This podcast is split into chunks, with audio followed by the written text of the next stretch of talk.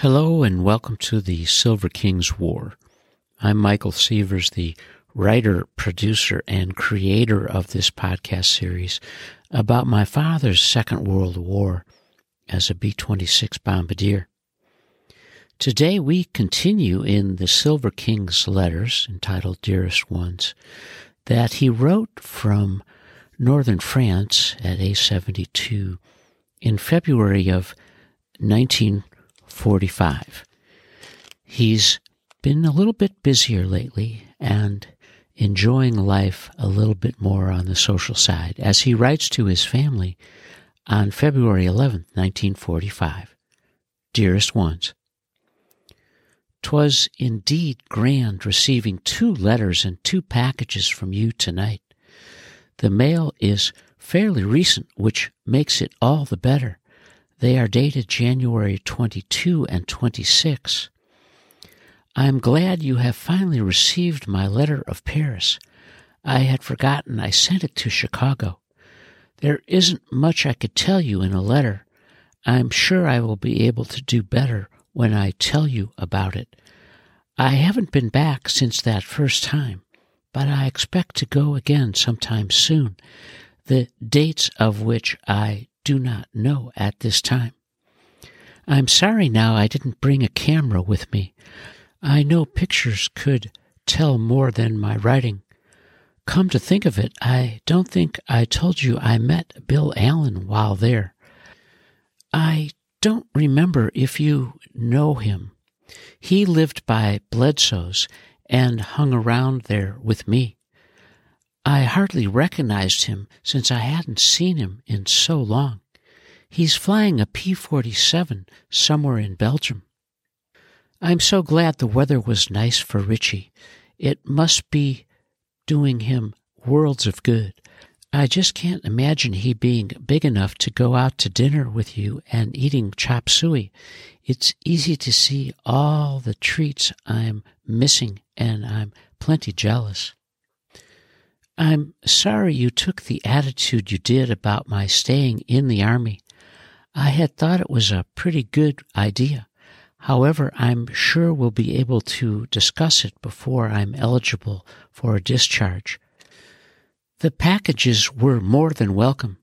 Now I remember your writing about them. One contained the cigarettes and mints that Dad sent, and the other had soap and cookies you sent, I'll surely not have to want for cigarettes or soap for a long time to come. I do hope the situation is better there now and that you are able to get what you need. Our rations increased to seven packs last week. The cookies are delicious, especially the brownies. As a request, please send me more brownies and food. You've been so sweet about sending packages. I hate to keep asking for more, but they are so good I can't resist it. Thanks a million. I do appreciate it. My responsibility has suddenly increased sixfold. I've become lead bombardier in a six ship flight. I was depending on someone else before, but now the tables are turned and I have five other ships depending on me. This should make me gooey headed in no time at all, and I have nine. And by the way, I get an additional one quarter mission for each mission I fly as flight lead. Please keep well and keep writing. Love to Ida. I love you and miss you, Stan. The Silver King is busy and happy these days as the mail keeps coming, the packages as well, and most importantly for him, an increase in the ration of cigarettes for the guys. And he has news that he's been promoted. He's now the lead bombardier in a six ship flight as he writes to his family on February 13th, 1945. Dearest ones, this was a banner day indeed. Four letters from you, plus a package and a Valentine's card. My day is always perfect when the mail comes in. Your sweet letters always make me feel just as though I was only a few miles away instead of across the ocean. For this, dears, I send my thanks with all my heart. You certainly timed your Valentine's card perfectly. I had completely forgotten about the day and feel terrible that I couldn't even send you a card. But, mother dear, you know you'll always be my best Valentine's sweetheart. Your letters of all you're doing with the kids there surely makes wonderful reading. I get a kick out of Leona's letters telling of all the dates and you keeping her out all night. Sounds as though everyone there gave a party for her and she didn't get much rest. Nonetheless, I would have liked to be there getting worn out too. I hated to think of them leaving knowing how lonesome you would be, but now I feel better since Cece will be there soon. That should keep you well occupied again, as I know everyone will want to give a party for her. I spent a quiet day enjoying the warm weather. It felt good to discard the long drawers and don a khaki uniform. If the weather will remain as such, all will be well. I seem to be at a loss for writing material tonight. I'll try to do better next time. I'm fine and taking good care. You keep well and keep writing. Love to Ida. I love you and miss you, Stan. One of the steadiest themes throughout the Silver King's writing in Dearest Ones is that both Stanley and his mother, Sarah Bell, are remarkable narrators, each in different ways, where the king, of course, is responding to what his mother and occasionally his father and sister are describing. And he, in turn, is marveling at all that and occasionally saying, Well, here's what I'm doing too. But his writing really reflects so much about his love and compassion for his family and what he hopes to do with them when the war is over. As he writes to his family on February 15th, 1945, Dearest ones, no mail last night, but tonight made up for it. I received three letters from you, plus one from you, Dad. It's the most wonderful feeling in the world when there is mail from you. I can't describe the exact feeling. I can only thank you from the bottom of my heart for writing me so faithfully. I was terribly shocked and very sorry to hear of Mrs. Bailey's death. I had no idea she was even ill. It was certainly sweet of you to go to the funeral, as I'm sure you were a comfort to Abe and Joe. I shall surely write Abe the first chance I get. I'm only sorry your letter didn't arrive sooner. Thanks awfully for your kind wishes on my receiving the Air Medal. Your sweet letters made me feel as though I had really achieved something. Since then, I have received an oak leaf cluster to the medal. It is in lieu of a second medal, only adds a little decoration. The crowd was certainly very nice to the kids. Sounds like you were being entertained the entire time. I can imagine the letdown when they left. Cece should be there by now, I hope. Your package came in good shape, and it was certainly a good one. Also, it came fairly fast since it was mailed on January 9. As always, each is duly appreciated. Thanks a million for being so sweet. You have really sent loads of them as evident from my well stocked supply of cigarettes, soap, and food. However, I'm still waiting for the one with the stationery. It should be here soon. This was a swell day. I slept until noon and was out all afternoon as the weather was real nice. With the assistant operations officer living in the same room with me has proven to be a lucky break. I requested a certain fellow to be navigator on our crew, and he saw to it that it was fulfilled.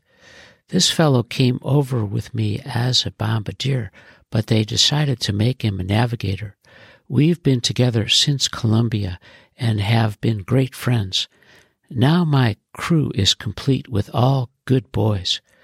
I couldn't have picked better fellows to fly with. Take care of yourselves and keep well. I'm fine and thinking of you constantly. Love to Ida. I love you and miss you, Stan.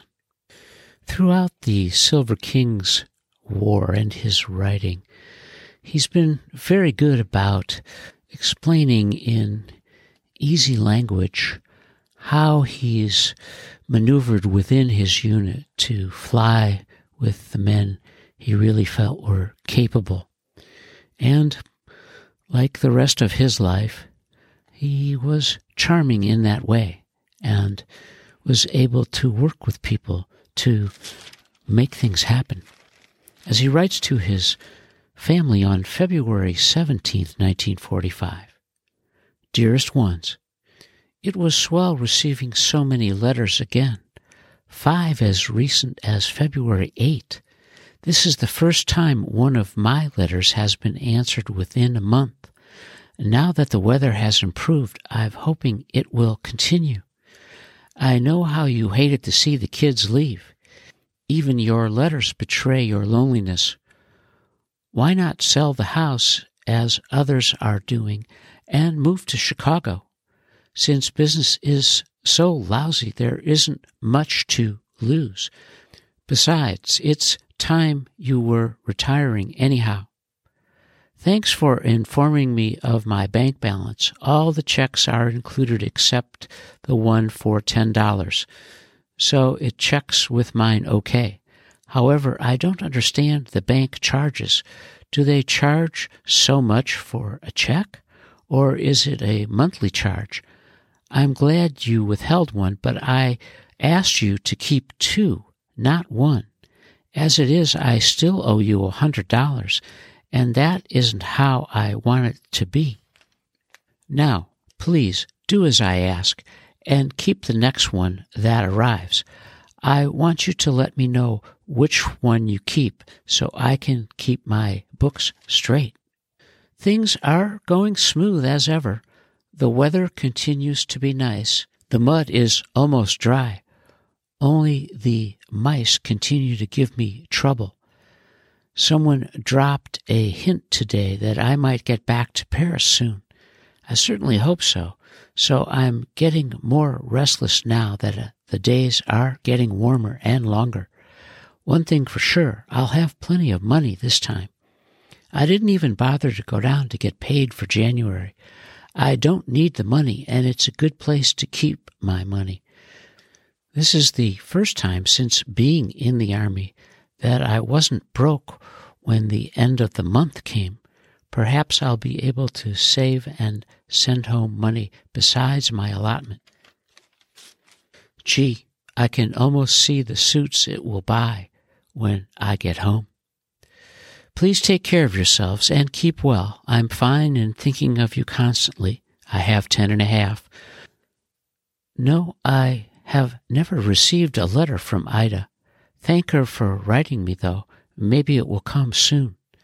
Don't be too lonesome. Love to Ida. I love you and miss you, Stan. Our hero, the Silver King, is feeling flush these days and trying to negotiate the debt resolution with his parents about the money he wants them to keep. And he's preparing for Paris as Spring seems around the corner. He's writing on February 22nd, 1945.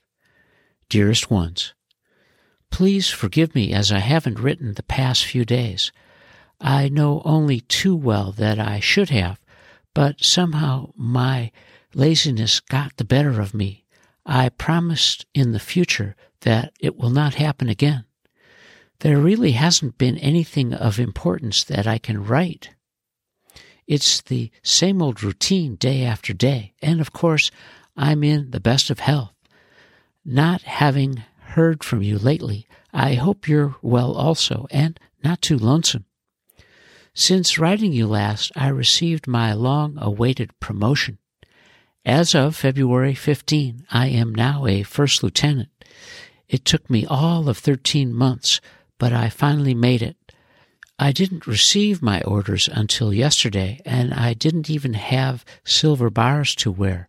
I had to borrow one from a roommate.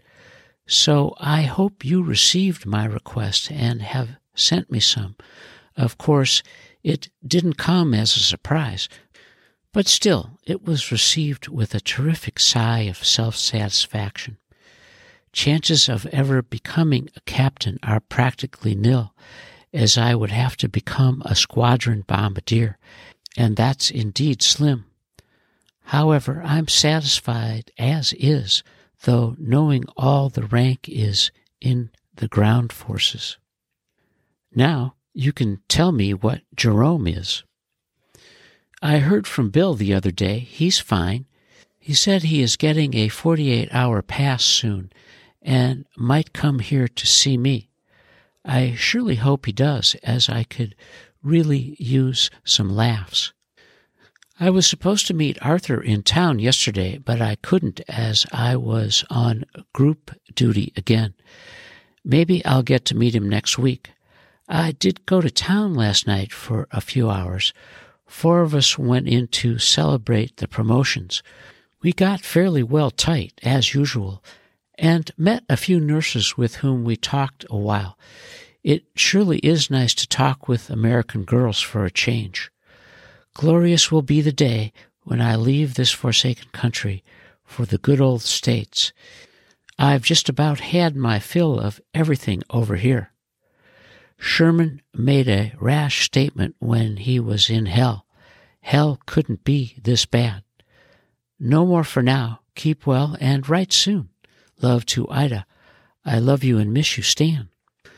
Stanley has big news, of course, for the family, but in his usual humble way, he buries the lead in his letter announcing his official promotion to be a first lieutenant in the Army Air Corps.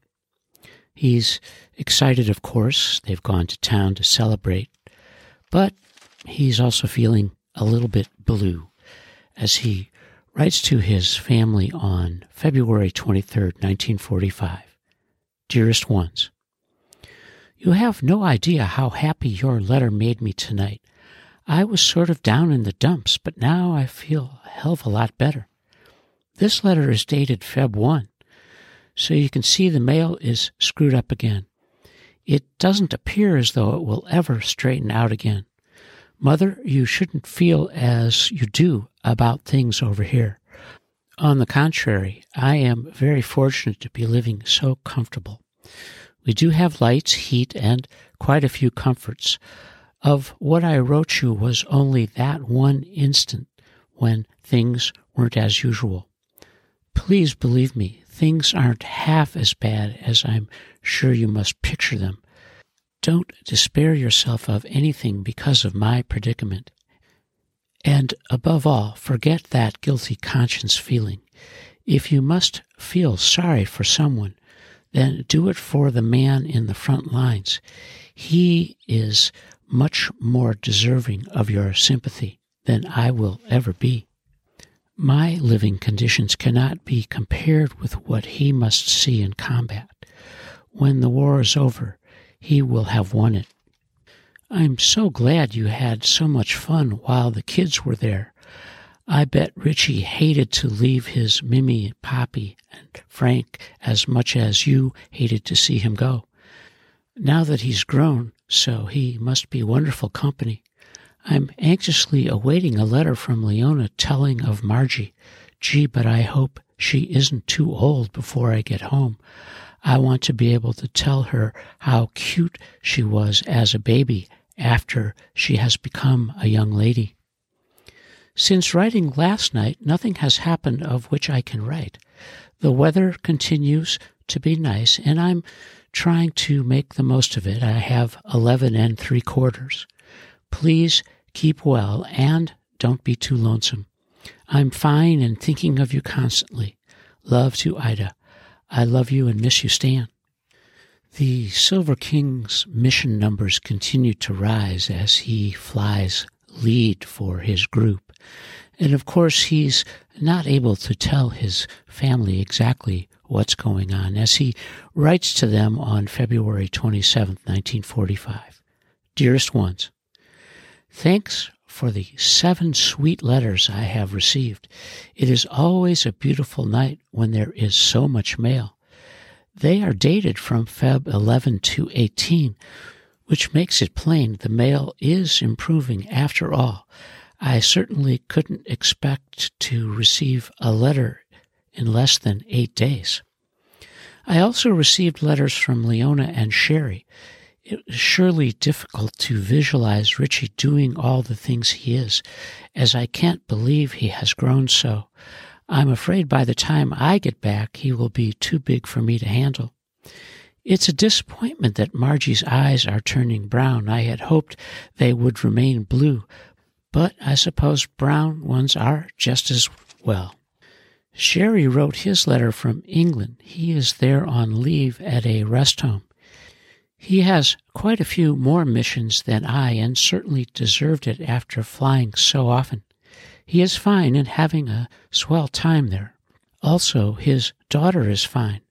I would surely like to be there with him and hope to get there soon. In fact, I hope to just go somewhere, anywhere soon. Thanks for sending the bars, but I can't understand why they haven't arrived if you sent them first class. I can surely use them as I don't own any.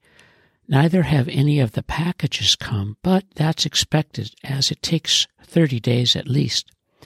About the medal, I intend to mail it to you as soon as I get to Paris to buy perfume. I want to send them together. You asked about the food. Truthfully, it has improved considerably. We get a nice variety and plenty of it. Besides that, we always have a good stock in the room.